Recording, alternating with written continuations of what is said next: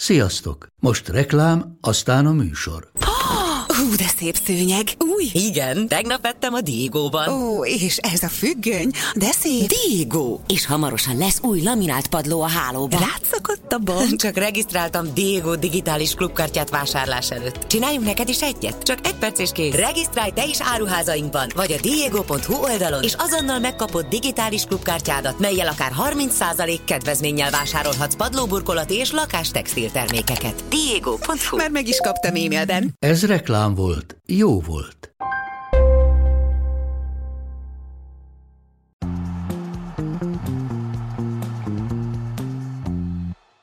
Ez pedig itt a Katarodó második adása, a teljes terjedelem kibeszélő műsora a Katari világbajnokságról. Három mérkőzést játszottak ma, de javaslom, hogy ezúttal ne haladjunk időrendi sorrendben, hanem nézzük meg, hogy mi történt az A csoportban. Bognár Domával beszéljük ki a mai napot. Szenegál Hollandia volt az A második mérkőzése, a nyitó meccset ugye tegnap játszotta Katar és Ekvádor, azt 2-0-ra nyerte, Ekvádor, itt pedig a hollandok nyertek 2-0-ra, egy 84. percben szerzett Gakpo góllal, illetve Klaassen állította be a 90. percben a végeredményt. Ugye Gakpot azért is ismerhetitek, mert hírbe hozták a Manchester United-dal a nyáron, végül Anthony mellett vagy Antoni mellett kül, ö, döntött a Manchesteri klub, és hát azt láthattuk, hogy Gakpo egy ügyes játékos.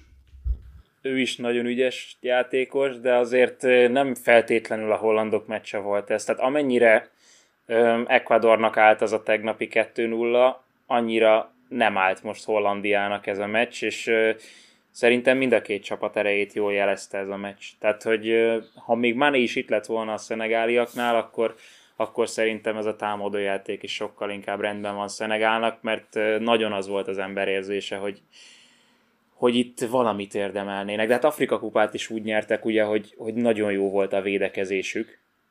Tehát, hogy ott is abszolút ez volt, és hát most is a középpályások elképesztő energiát és erőt mutattak szerintem. Igen, fizikailag rettenetesen erősek az afrikai játékosok, és ez még azért biztos, hogy hasznára válhat Szenegálnak ezen a világbajnokságon is, viszont azt azért nem szabad elfelejteni, hogy Mendi szerintem mind a kettő gólban benne volt, miközben a másik oldalon a Hérenfén kapusa Noppert lábbal ugyan bizonytalannak tűnt, de volt néhány fontos védése. Ez azért is lényeges, mert a hollandok kapcsán ezt emelték ki a legtöbben, hogy a csapat leginkább gyenge pontja, vagy gyenge posztja, ha úgy tetszik, az éppen a kapus lehet.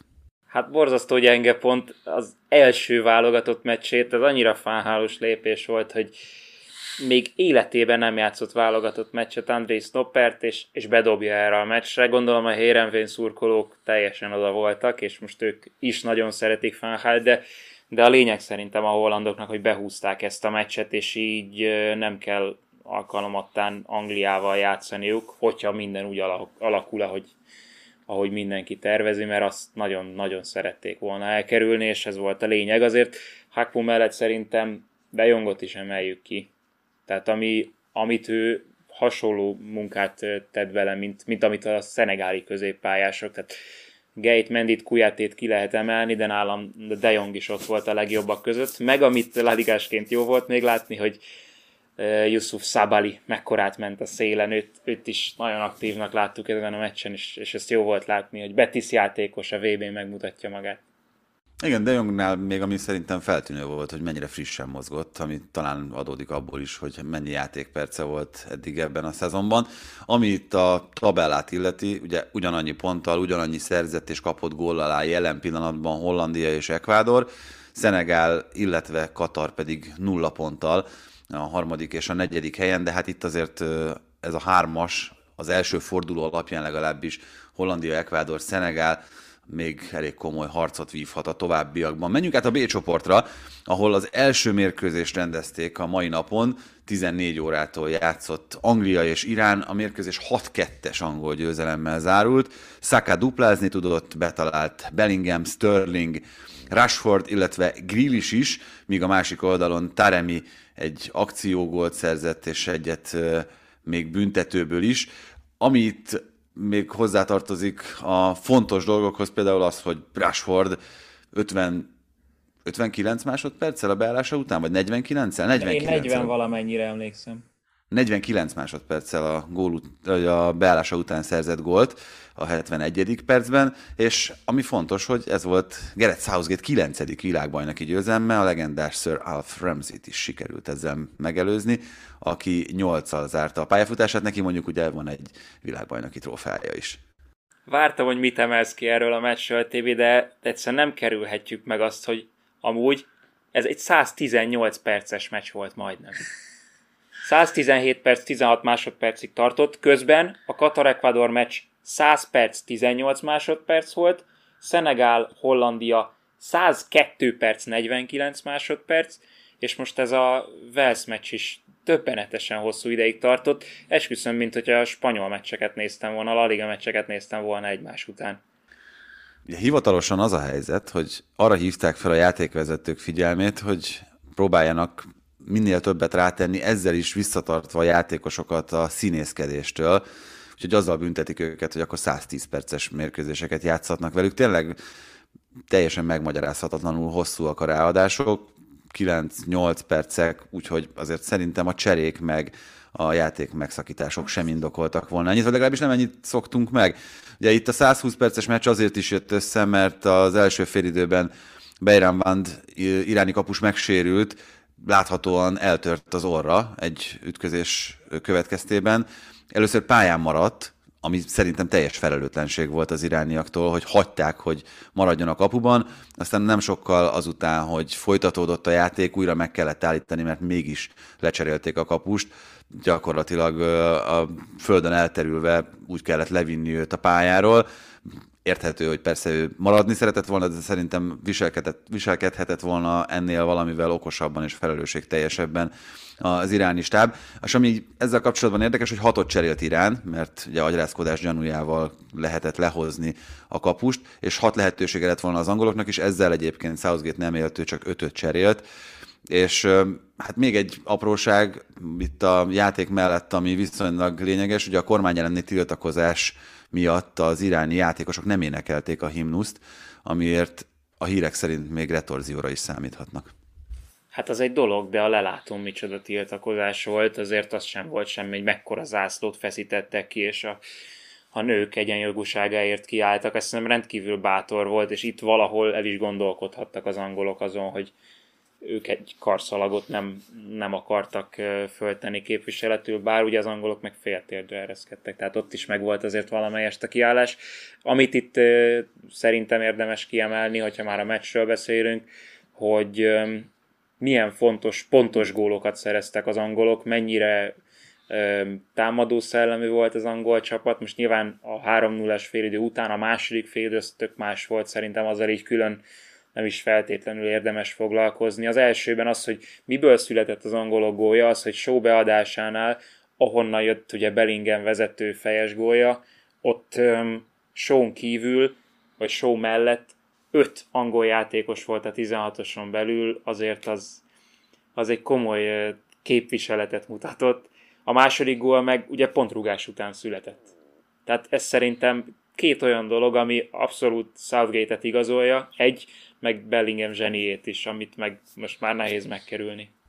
Igen, ugye Maguire fejelt egy kapufát még az első félidőben, és fejelt egy gólpaszt is, úgyhogy kimondottan jól futballozott ezen a mérkőzésen, és az angoloknak is szerintem nagyon szép felvillanásai voltak, főleg itt az első játékrész második felében gyakorlatilag úgy tűnt, mintha emberelőnyben fociztak volna az angolok. A csoport másik meccsén Egyesült Államok Wales 1-1, szerintem szenzációs hangulatú mérkőzés volt, elsősorban a Velszi szurkolóknak köszönhetően, akik ugye 1958 óta először tapasztaltak világbajnoki szereplést, hát a himnuszon én is majdnem elsírtam magam, ahogy énekelték olyan erővel a játékosok és a szurkolók, hogy azt valami döbbenetes volt látni.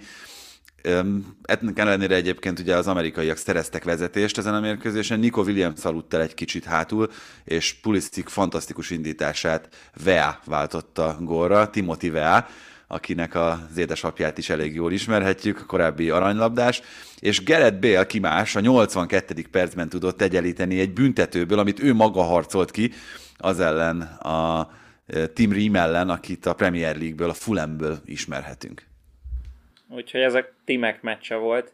Ö, azt néztem itt a végén, az egyik csatárt, hogyha már említetted, akkor a másikat hadd említsem meg. Kiefer Moore hogy állt oda megvédeni Bélt a büntetőnél? Tehát, hogy mint egy fal, és mit tudom én, Adams próbálkozott áthatolni rajta, meg még egy-két ember próbálta megzavarni Bélt, de egyszerűen nem lehetett, mert Moore odaállt és megvédte Bélt konkrétan a testével.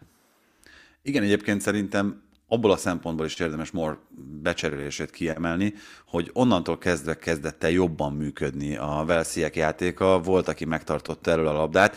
Moore láthattuk a Bournemouthban is, nagyon jó formában volt, és nem kis részben neki köszönhető az, hogy az egyébként gyengécske Premier League újonc vártakhoz képest szerintem nagyon jó eredményt produkált az eddig tartó Premier League szezonban. Úgyhogy persze azért számolni kell, annak ellenére, hogy itt a mérkőzés nagy részében azt azért szerintem kár lenne elhallgatni, hogy az amerikaiak játszottak fölényben, az ő játékuk volt jobb és struktúráltabb. Inkább az első fél időt éreztem úgy, hogy elvitték, ami, ami fontosabb volt, de pont ezzel a változtatással is azért nagyon érett az a Wales gól, és ahogyan Hollandia nem feltétlenül érdemel győzelmet szerintem, úgy Wales viszont pontot érdemelt ettől a mestől talán, de furcsa, hogy pont így kijött a második napra két ilyen nagyon fontos meccs a csoportok szempontjából, úgyhogy nagyon-nagyon jó volt ezt a két, második két meccset látni itt a mai napon. Szerintem mind a három. Ahhoz képest, hogy milyen alacsony színvonalú volt az első mérkőzés, az első napon, ahhoz képest szerintem sokan megrettentek attól, amit ott az első nap láttunk, a vasárnap esti, vagy a vasárnap késő délutáni mérkőzésen. Ehhez képest szerintem három kimondottan jó színvonalú, jó iramú mérkőzés produkáltak a csapatok. A B csoport első forduló utáni állása természetesen angol vezetéssel és plusz négyes gólkülönbséggel. Gerett Southgate csapata az első helyen, a második ugye Wales és az Egyesült Államok azonos pontszámmal, a döntetlennek köszönhetően Irán pedig hát elég komoly hátrányba került, itt mindjárt az első forduló után a 6-2-es vereségnek köszönhetően. Holnap természetesen folytatódik a program. Most már négy mérkőzést rendeznek, ez volt az utolsó olyan, amikor csak három találkozót láthattunk. 11-kor bemutatkoznak az argentinok, az egy külön érdekes dolog. Itt a mai teljes terjedelemben beszéltünk arról, hogy akár a torna legnagyobb esélyesének is tarthatjuk. Szaudarábia ellen játszik majd a csapat, ez a C csoport eseménye lesz. A D csoportban 14 órától Dánia és Tunézia csap össze, 17 órától Mexikó, Lengyelország, szerintem ez is egy igazi csemegének ígérkező párosítás, és Franciaország, Ausztrália 20 órától, tehát a címvédő is megmutatja magát, utána pedig 22.30-kor most már mondhatjuk, hogy szokásos módon jön a Katarodó harmadik műsora, úgyhogy akkor is természetesen számítunk a figyelmetekre. A mostanit nagyon szépen köszönjük. Akinek most indul a napja, annak kiváló napot kívánunk, jó meccsnézéssel, illetve jó munkával. Aki pedig aludni tér, annak jó éjszakát. Sziasztok! Ma Katarodó.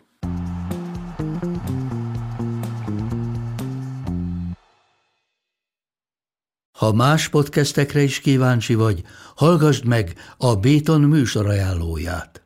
El tudod képzelni, hogy a podcastet, amit éppen most hallgattál, fél év múlva már a mesterséges intelligencia generálja? Mi sem. De ha érdekel, eljötte már a gépek lázadása. Hallgass bele az Embertelen podcastbe. Orsós Lajos vagyok, a műsor házigazdája. Egyelőre még élőben. Egyelőre. Fedezzük fel együtt, hogyan ismerkedik, randizik, mesél és vitatkozik Betty és Péter, két teljesen mesterséges intelligencia. Lajos, a podcast címét mond még egyszer, Léci. Oké. Okay. Embertelen podcast. Ez a műsor a Béton közösség tagja.